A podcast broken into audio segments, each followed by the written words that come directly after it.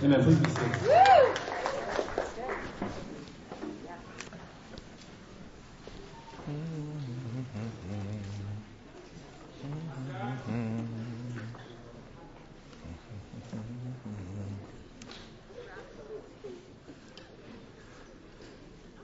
Oh, that's right. I don't need this, do I?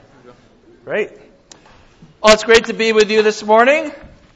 Getting to hang out with some old friends and some young friends too. Yep, yeah, Paul. Uh, it's great to uh, to be here. I'm, I'm, really glad I get to share a, a sermon from the Book of Acts. Uh, I, I, was there at that singles conference, and it was a great conference. It, it was just the, the feel of it. It just felt spiritual. It felt deep. And by the way, there's even greater stuff to come. Speaking of Floyd Grossett, uh, because there's a conference coming up uh, Labor Day weekend in Phoenix. So singles, although we have one couple who won't even be qualified anymore for single conferences by then, but you know, they can come anyway. That's pretty exciting.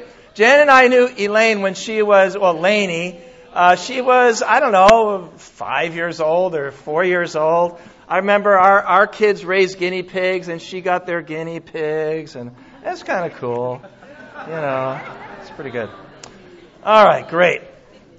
So I'm not sure why I have a clicker because I just I can just do that. But you know what? I'll, I'll just use the clicker anyway. Great. So um, so uh, John asked me to kind of give a bit of an overview of the Book of Acts. And Acts is sometimes known as the Acts of the Apostles, but I think a more appropriate name really would be the Acts of the Holy Spirit. And one thing you're going to see, and hopefully you'll be reading it in the next few weeks while you're going through this series. And one thing I want you to notice is how many times the Holy Spirit is mentioned. Just a few there. In Acts 1, 2, instructions were given through the Holy Spirit. Acts 1, 4 through 5, where, where Jesus says to wait for the Holy Spirit. Acts 1, 7, where they'll be given power from the Spirit. Acts 1, 16, the Holy Spirit spoke to them through prophecies, 2, 1 through 4. The Holy Spirit fell on them, 17 through 18. The Holy Spirit was poured out on them, 4, 8. Peter spoke filled with the Holy Spirit, Acts 4, 25. The Holy Spirit spoke through David, 4, 31. They were filled with the Spirit and the house was shaken. 4, 532, the Holy Spirit was witness to the resurrection. 6, 3 through 6. They, the, the, those chosen to serve would be known to be full of the Holy Spirit. 755, uh, Stephen as he spoke boldly was full of the Holy Spirit. Acts 8.29, the Holy Spirit told Philip to go preach to that dude. Yep. Acts 9.31, the Holy Spirit strengthened, encouraged the church. 10.19, the Holy Spirit told Peter to go talk to uh, Cornelius. Uh, Acts 11:28, the Holy Spirit told Agabus, oops, change that slide, uh, about a famine in the holy world, in the, in the Roman world. Acts 13, 2 through 4, the Holy Spirit said about Barnabas and Saul, you get the idea. We see the Holy Spirit working in so many ways. There's a few more. What does this tell you?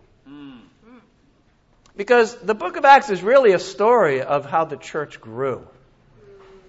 And the Holy Spirit is a part of that. The Holy Spirit said about Barnabas and Saul. And, and the Holy Spirit works in many ways. And there's, I, I really think as a church, we need to become more aware of how He's working in our lives. In Galatians 5, it talks about being in step with the Spirit and, and, and, all those things. But that's, that's another topic. That's not actually the topic of my sermon. Another thing, kind of just a little bit of overview of Acts. Another thing about Acts is Acts is a story. And, you know, it, it's tempting to read Acts, and, you know, you got the Ethiopian eunuch, it's a great one there, and, and there's, you know, the, the thing in, in Ephesus with the riot, that's a great one, and Paul telling his story. But really, Acts is a story. It's a story of the fulfillment of Jesus' command that we're going to read about in Acts chapter 1, verse 8. It's the story of growth. It's the story about how this small band of people really conquered the known world at that time for the, for the uh, gospel. For example, uh, the, the, Luke is not embarrassed to talk about numbers, you know? You know, honestly, as a church, we probably overemphasize numbers like 15, 20 years, honestly. But I, I don't know. I think we should get excited about numbers. In fact, as, if I understand it correctly, we're going to be added to just this morning over there at the Gores house. There's going to be a. I, I, oh wait, I better not give away that announcement, John. Sorry, I don't want to steal the thunder of that. Okay. But I hear something about that. But in Acts 2.41 it says there were 3,000 added that day. Acts 4.4 it says the numbers of disciples grew to 5,000. Acts 5.14 more and more men and women believed and priests were added as well. Acts 5.28 he says, you folks have filled Jerusalem with your teaching. That's pretty awesome. What a great charge. Acts 6, 7, the number of disciples increased rapidly and large numbers of priests were obedient. Acts 8, 4, those scattered preached the word wherever they went. Acts 9, 31, the church grew in numbers throughout Judea, Galilee, and Samaria. Acts 11, 24, a great number of people were brought to the Lord. Acts 16, 15, the churches were strengthened in faith and grew in numbers. And Acts 17, 6, these men have caused trouble where? All over the world. All right. Great. So let's get to our passage, which is Acts chapter 1, verse 8. Now, I hear that Sam said a little bit about this a couple weeks ago. Sam Hemphill, is that right? True, That's true. But I'm sorry, it's kind of like a theme passage for the book of Acts. So if I'm going to do a little introduction to Acts, I kind of have to go there. All right, so let's read starting in verse 7.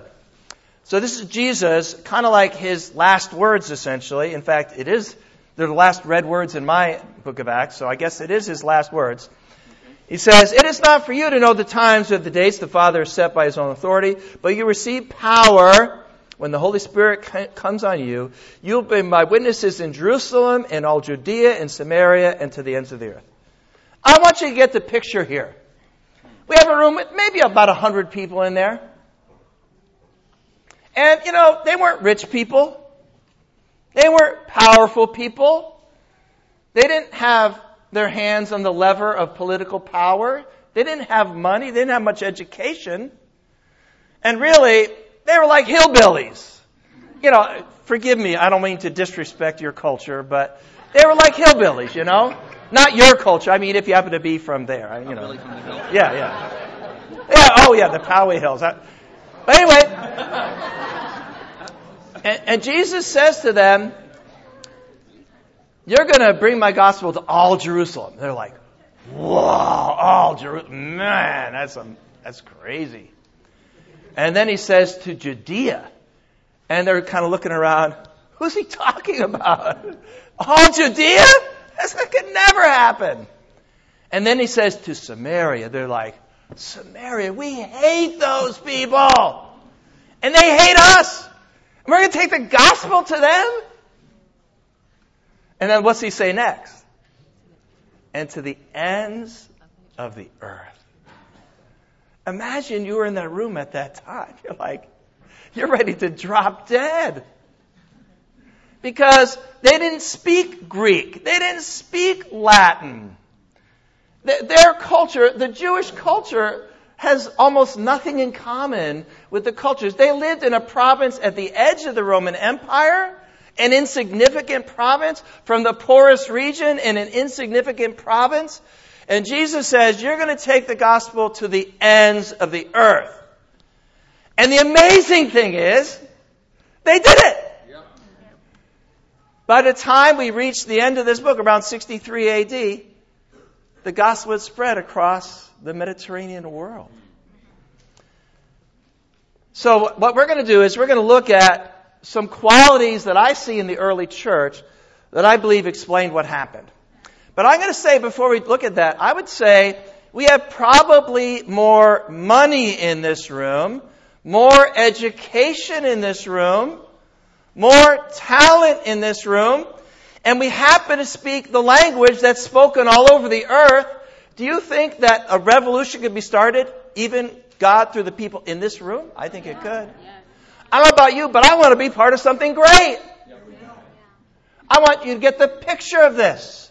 That God could do through them. If He could do it through them, He could surely do it through us. Think about that. So I've got an outline of a uh, five part outline or six, depends on how you count. All right. Uh, point number one about these, this church is that there's just something about somebody who's been around Jesus. This was a Jesus church. And the impact of the personal ministry of Jesus, being around Jesus, that's a huge factor. Number two is powerful truth claims. In other words, there are some facts they had in their back pocket that kind of helped. I'll, I'll, talk about that a little bit. And what we're going to see is, is the, the, the, the power of having been with Jesus and the power, for example, of that empty tomb. That's what launched the church and got it through the first generation. But then as the, as the gospel moved farther away and we're in the second and third generation, some other factors I believe kicked in. I want to talk about those a little bit as well. The moral, ethical superiority of the Christians, how they stood out. The fact that, uh, this one you might not have thought of, but the fact is the intellectual superiority of the Christian truth compared to the other truths around them. And then last of all, uh, basically the fact that the church gave dignity and honor to those the world did not show dignity and honor to. So that's going to be our outline. All right, so let's go to Acts 4, 12 and 13. So point number one is this was a Jesus movement. Acts 4, 12 and 13. Salvation is found in no one else, for there's no other name under heaven given to mankind by which we must be saved. When they saw the courage of Peter and John and realized they were unschooled, ordinary men, they were astonished. And they took note these men had been with Jesus. I hope the people that you meet in your neighborhood and at work are astonished by your life because you've been with Jesus. There's just something about a person who's spent time around Jesus. They're not normal. You know, when these Jesus people came into your town, your town was never the same again. And, you know, in the, in the early centuries there, the, the world, they didn't get it. These people were not normal. I mean, everything that would work to stamp out a movement of other people didn't work. For example, they said, we're going to kill you all. Surely that would get them to back down. It didn't work. There are stories from the early church fathers where they would start a persecution in a city, kill the, the, the, the elders, and hoping that people would flee and stamp out the church. But what happened is hundreds and thousands would come to that city for the privilege of being persecuted for the gospel. That's what a Jesus person is like. The personal impact of this man, like no other man. Yep. You know, I think about Paul. To say the least, Paul was transformed. You go, you go to Acts chapter 9. Paul was a persecutor of the church, the worst of sinners. And he became perhaps the most amazing evangelist in history. What was it? It's simple. He met Jesus. He met Jesus on the road to Damascus. And, you know, and, you know, there's a sense in which it was a little bit more, you know, kind of in your face to actually kind of walk around with the guy, I have to admit. But I'm telling you, we have four gospels. And we have Jesus. Jesus um, who healed the sick, and, and Jesus who, who was wiser than the, than the scribes and all the Pharisees. We need to be a Jesus movement. It needs to be about Jesus. We need to, need to know Jesus. We need to meet Jesus on the road. We need to meet the Jesus, I guess, on Pomerado Road. He met them, him on the road to Damascus for us. I guess it's on the Pomerado Road. That is a road around here. Uh, there you go. All right. We need a personal encounter with Jesus to be a Jesus church. And I believe if we're a Jesus church, we're going to be a catalyst for change. Kind of pull that in there. So we'll be a catalyst for. But so my question is: Have you had a personal experience with Jesus? Have you met Jesus? Have you thought about him? Have you pondered him? Have you allowed him to affect you? Think about these early Christians. I mean, the, the world, they couldn't figure them out. They, they'd never even heard of people like this. There's just something about people that have been around Jesus. Uh, point number two is powerful truth claims. Let's go to Acts 2, 22 through 24. And, and we've got some stuff to work with that's actually pretty awesome. Yeah. you know, I try to imagine I want to share my faith as a Muslim, all right? What are the facts I have that they ought to be a Muslim? Um, I don't know. 37 wives? I, I don't, I, I'm trying to think what it is. You know what I'm saying? Let, us look at Acts uh, 2, 22 through 24. It says here, Fellow Israelites, listen to this. Jesus Nazareth is a man accredited to you by God by miracles, wonders, and signs which God did among you through him, as you yourselves know. This man was handed over to you by God's deliberate plan and foreknowledge, and you, with the help of wicked men, put him to death, nailing him to the cross. But God raised him from the dead, freeing him from the agony of death, because it was impossible to death to keep its hold on him. You know, they had some facts that kind of helped in spreading the gospel. Because, you know, Peter gets up and says, this Jesus who worked all kinds of wonders and miracles, it's not like people are saying, really? Hadn't heard about that. Really? Is, is, did, nobody told me about that. I mean, he could stand in front of the crowds there in Jerusalem and said, you know, walking on water, raising the dead, healing the blind, uh, calming the storm, feeding the 5,000, all that sort of stuff. And that was kind of cool. The fact that Jesus worked miracles. Yep. In fact, if you look at their sermons, their sermons, kind of the outline of their sermon, let me see if I've got it in a slide here. I can't remember. Oh, okay, I don't. So the, the, the outline of the sermon is something like this. Jesus fulfilled all the prophecies of the Messiah. Therefore, guess what, folks? He's the Messiah. Jesus worked all kinds of miracles. He's Lord. He was crucified. He was raised from the dead. His tomb is empty. Repent and be baptized. That, that empty tomb was pretty awesome stuff. All right. And, and you know, because of that empty tomb, I mean, there were, what, 500 eyewitnesses of his resurrection. Every single one of them, you could say, we'll kill you unless you change your story. They'd say, all right, go ahead and kill me. So that, that's one thing. It's kind of cool having a religion that has a leader who raised people from the dead. Yeah. I don't know.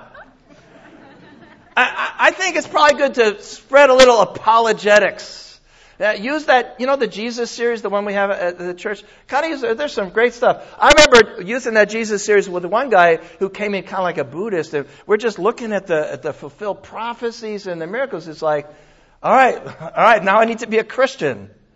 You know, it, it's sort of cool because, um, you know, in the Bible it says the Messiah will be born in Bethlehem, raised in Galilee, despised and rejected, meek while accused, pierced, crucified, have his garments gar- gambled over, be betrayed for 30 pieces of silver, and come to Jerusalem and, and uh, provide purification from sins somewhere around 30 AD. I don't know about you, that looks like Jesus to me. And so we, we get a little bit of confidence here. It just so happens that we're right and the tomb is empty.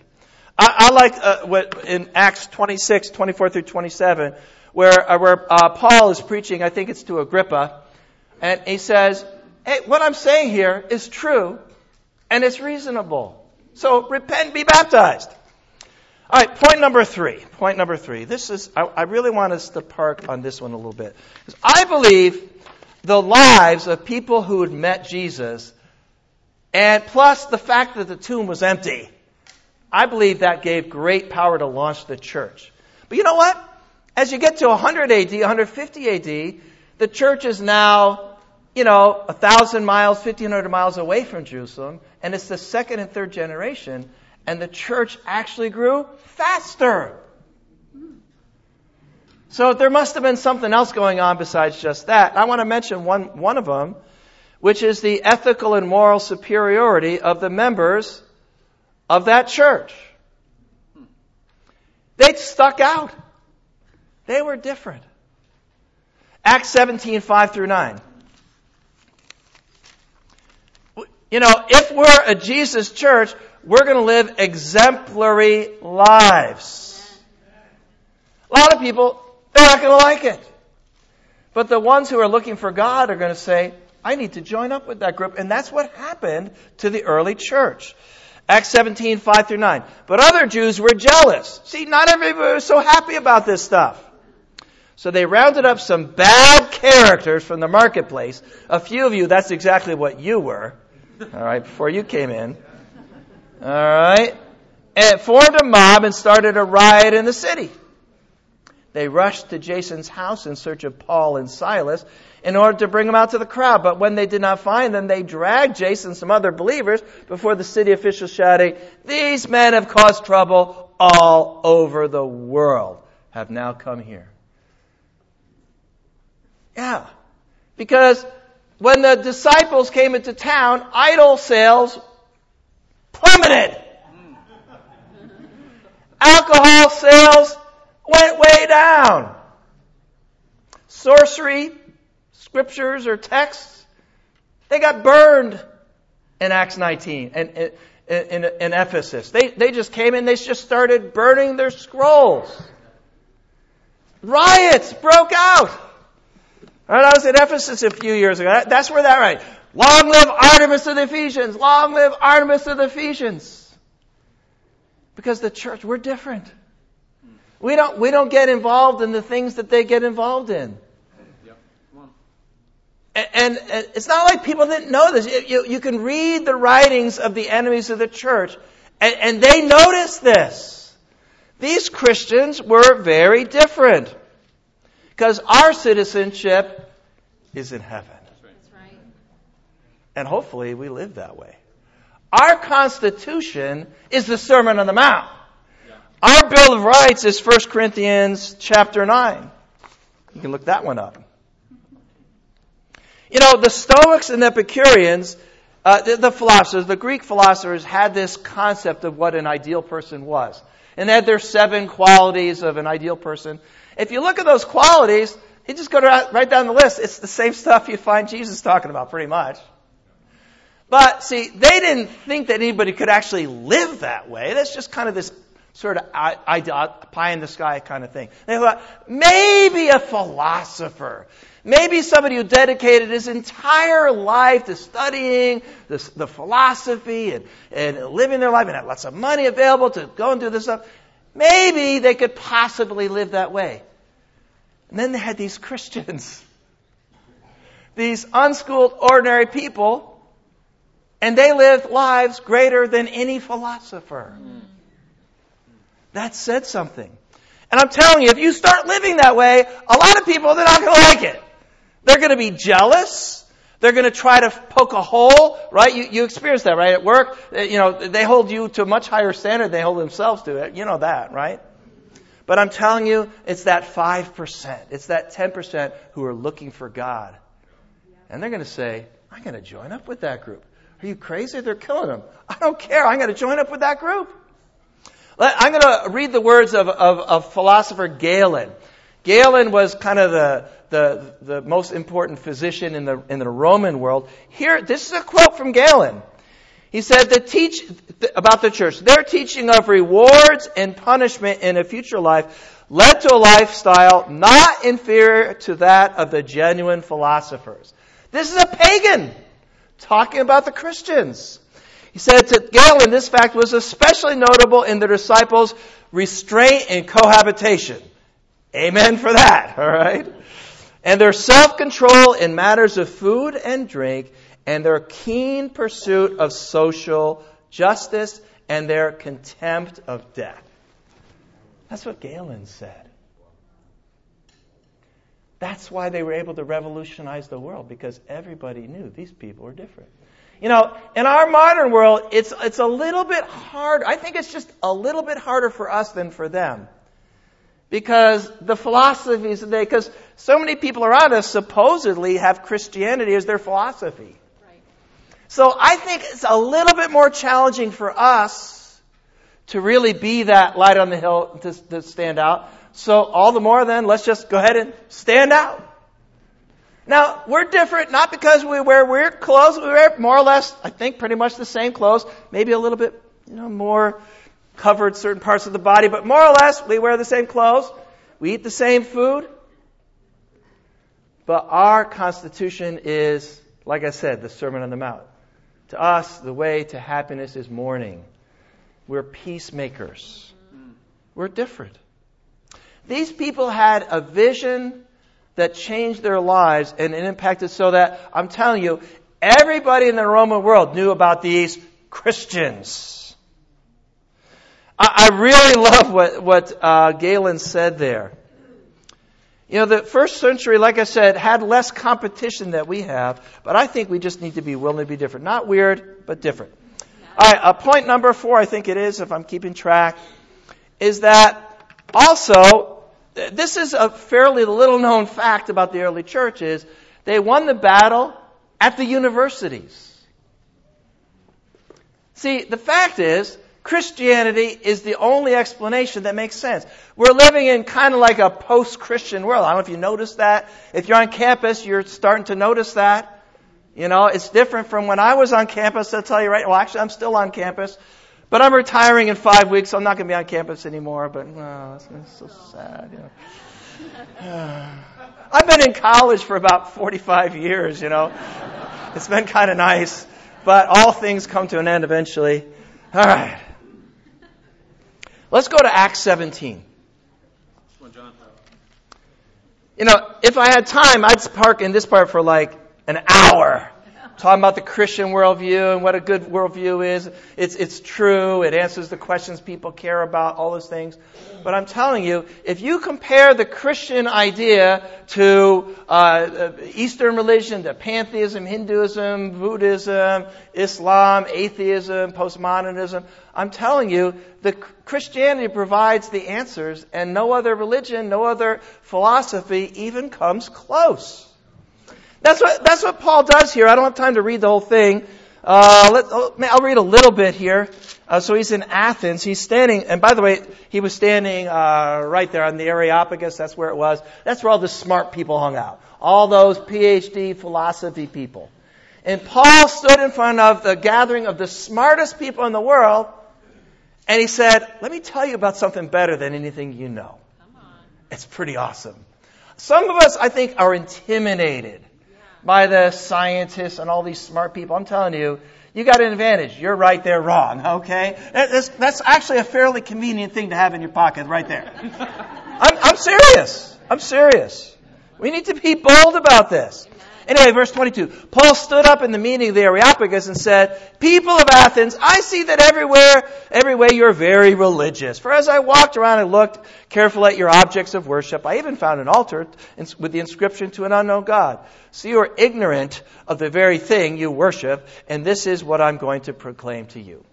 And by the way, just, you know, he's finding common ground. Because the Stoics and the Epicureans, they're like, oh yeah, that's a bunch of ignorance he's finding common ground. I, I think if you want to reach out to an atheist, find common ground with an atheist. I don't know what it would be, but find it. You know, just loving everybody. But how about just serving the poor? I think they actually agree with that idea. All right, and, and then he says, but I want to tell you about something better. Because, see, uh, the, the, the Stoics believed in a God who sort of sort of coexisted with the universe. That the universe had always existed and God is not a personal God. And, and, and the Epicureans believed in a distant God, an unknowable God. And Paul, and, and Paul says, let me tell you about a God in whom we live and move and have our being. Let me tell you about a God who knows the times and the places, and He's seeking us so that we could find Him and know Him. This is a much better God. And I'm telling you, by the third century, the schools of the Stoics and Epicureans, those universities were literally shutting down. Because the church provided the answers on the intellectual level. But I don't have too much time to park there. So I want to, oh, there's the lecture hall of Tyrannus. All right, that's there at Ephesus. The, the back wall fell out. They haven't been using that school for a little while. So, and by the way, if you look in Acts 19, it says Paul started a campus ministry, and through that campus ministry, the entire province of Asia heard the word of God. So that's pretty powerful stuff. Campus, right? Campus, yeah. Do you have any campus in this? All right, they're kind of quiet back there. Yeah, we're going to take the truth to the lecture hall of UCSD and and Miramar College, right? Amen. There's some smart people over there. Don't be intimidated. I'm telling you, the truth that we have is uh, far beyond what they have. Anyway, um, um, uh, by the way, if, if you look at that Acts 17, Paul quotes from Aratus, who's one of the Stoic philosophers. Paul knew Epicureanism better than the Epicureans did. Paul knew Stoicism better than the Stoics did. I'm not saying you need to have this, you know, in the next five days, all right? But I'd say, you know, make sure you know what you're talking about and when you're doing this. That'd be a, probably a good idea. All right.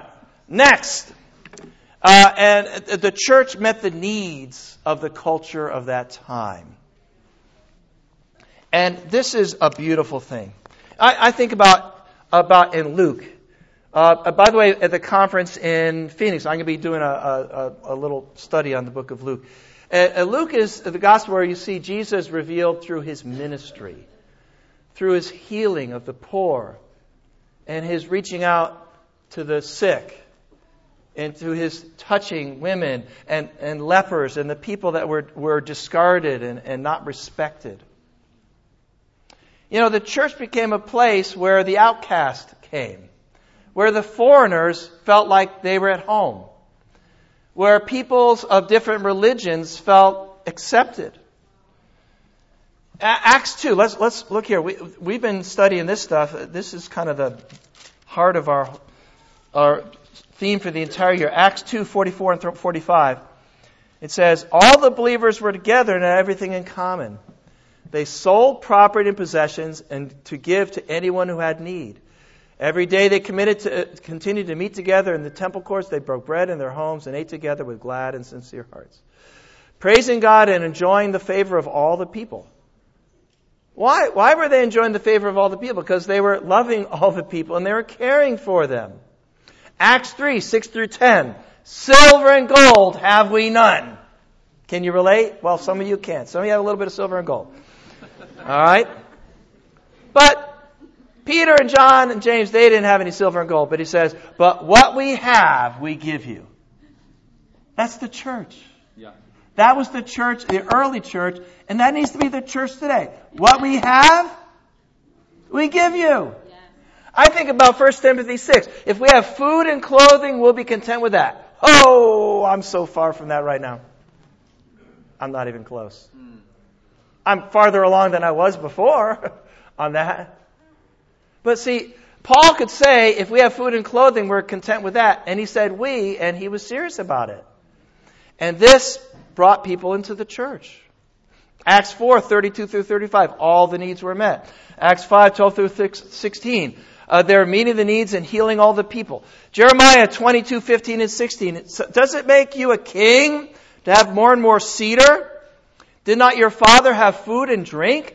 He did what was right and just, so all went well with him. He defended the cause of the poor and the needy, so all went well. Is that what not, is that not what it means to know me? declares the Lord.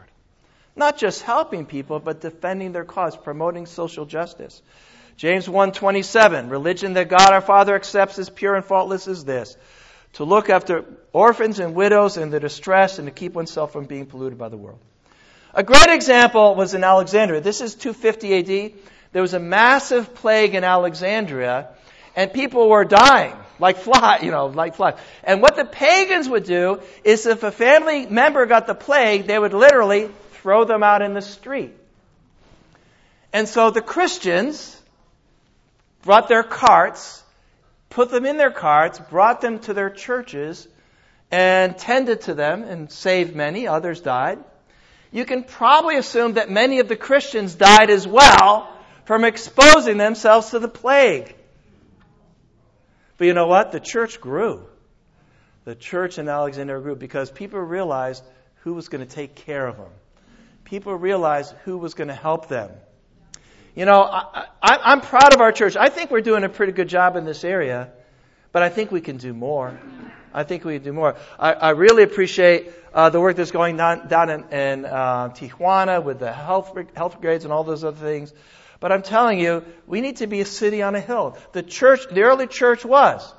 People would abandon, if they had an, a, a disabled child, they would abandon them on the hills.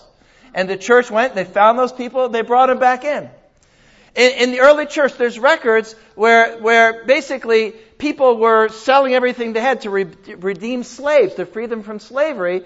And, and the elders had to say, hey, stop doing that so much. You know, we got to need money for a few other things. Wouldn't that be great if the elders had to say, hey, stop giving so much money. Stop helping the poor so much. That would be a great problem to have, I'd have to say. Yeah. I'm not sure we have that problem. All right, and uh, but I'm telling you, the, women found a place in the church because they were treated as equals. Okay, every kind of person, the poor slaves, slaves loved Christianity. Yeah, I could see why. I, I really like this quote from, um, uh, let me see, from Julian the Apostate. By the way, this guy Julian, this is uh, uh, mid fourth century. This guy Julian was the son of Constantine. You know, the Constantine who kind of made Christianity legal. Now, Julian wasn't too fired up about that. In fact, he tried to return Christianity, I'm sorry, Rome to paganism. And here's what he said about the church. It's very interesting. He's, he's saying atheism, but when he's saying atheism, he means the Christians, just so you know.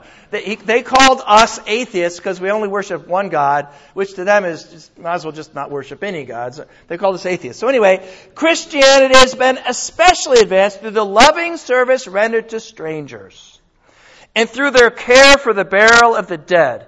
It is a scandal that there's not a single Jew, by that he means Christian, by the way, there's not a single Christian who's a beggar, and that these godless Galileans care not only for their own poor, but for ours as well. While those who belong to us look in vain for the help that we should render them. He says, it's a scandal. Right? The world, it's a scandal. Yeah. I mean, p- people's needs are going unmet. But the church is a place where people find help and hope. And of course, the spiritual needs are the most important ones for us to meet of all, I would say. Absolutely. So our, our answer to suffering is compassion. By the way, uh, there's one more reason I think that the church spread. Let's go to Acts chapter 5, verse 38 and 39. Acts 5, verse 38 and 39. Now, I want you to catch a vision. I want you to go back. Remember that early part in the sermon? We were talking about Acts 1, chapter 8. I want you to catch a vision for what God could do through the people in this room. Because, like I said, we have the Holy Spirit. And by the way, I forgot to point out there in Acts chapter 1, verse 8, he says, wait for the Holy Spirit. Because, you know, God gave him a Holy Spirit power right there. Yep. That's important to know. All right, let's read Acts 5, verses 38 and 39. It says there, therefore, in the present case, this is Gamaliel. Gamaliel was not exactly a friend of the Christians, all right? He was trying to get them arrested. Uh, he was a Jewish, he was a Pharisee, a teacher. In fact, he was the former teacher of Paul. Actually, probably still was Paul's teacher at this time. But he says, dudes, let's chill out a little bit. Let's not kill them, because if we kill them, they're martyrs. That might help them out, actually. So here, here's his advice here. He says, therefore, in the present case, I advise you, leave these men alone. Let them go, for if their purpose or activity is of human origin, it will fail. But it is, if it is from God, you will not be able to stop these men. You only find yourselves fighting against God. Why did the church have an impact that is completely out of reasonable sense compared to what they had? Well, first of all, there's just something about a person who's been with Jesus. And to the extent we know Jesus, to the extent that we are like Him, to the extent that we see Him, we're impacted by Him, we're going to become a powerful movement. But also, the empty tomb. It kind of helped. It kind of helped having the fact that the person who founded our religion raised Lazarus from the dead. That's kind of a nice little extra added thing there. But then again, it was the lifestyle the Christians lived a life that from the outsiders, they, they couldn't even, they didn't even get it. They lived like the true philosophers and they had almost no education. Their only education was Jesus. And then there's the fact that they had the answers. Folks, we have the answers to every question people are looking to answer. Why am I here? What's my purpose? Is that the right thing to do? And also, we're going to show Jesus through our compassion. And all those things, don't forget though, it just so happens that God is with us. The Holy Spirit is with us. Now, uh, we're going to finish up, but I want to go back. We're going to do the Lord's Supper now. So I'm going to go back to Acts chapter 4. We already read Acts 4 earlier on, but I want to go back there because I want us to focus in on the cross as we're about to share the Lord's Supper. Acts 4. We already read it, but Acts 4, chap- uh, chapter 4, verse 12. The thing back there says time's up, but that's because they only gave me 35 minutes. And I actually have 40. So I have 2 minutes and 40 seconds left. Perfect. It's perfect. It, it even has an exclamation point. I, I, see it, by the way. I, I actually do see that. They, they don't need the exclamation point. All right. Salvation is found in no one else. There's no other name under heaven given to mankind by which we must be saved. That's our Jesus. Salvation is found in Him. It's our only hope. You know, like I said, it was Jesus' people. But who are Jesus' people? Jesus' people are people who see the cross and recognize what He did for them. Let's be thinking about the, cross. Let's be thinking about Jesus. Let us become a Jesus church. Uh, let's pray together as we take the Lord's Supper. Father, we are thankful that Jesus went to the cross. I think about Paul, who met him on the road there to Damascus. And he said, Who are you, Lord? And Jesus is the one who had the scars in his hands. He's the one who willingly offered himself. Father, we are so thankful. We're also thankful that he was raised from the dead. We're also thankful that that tomb is empty. And it tells us that our tomb will be empty. Our physical bodies won't be raised, but our souls, our spirits will be raised to eternal life. Father, we're taking the bread and we're taking the juice in remembrance, acknowledging together as a body that we rely totally on you for our salvation. And it's in Jesus' name that we pray. Amen.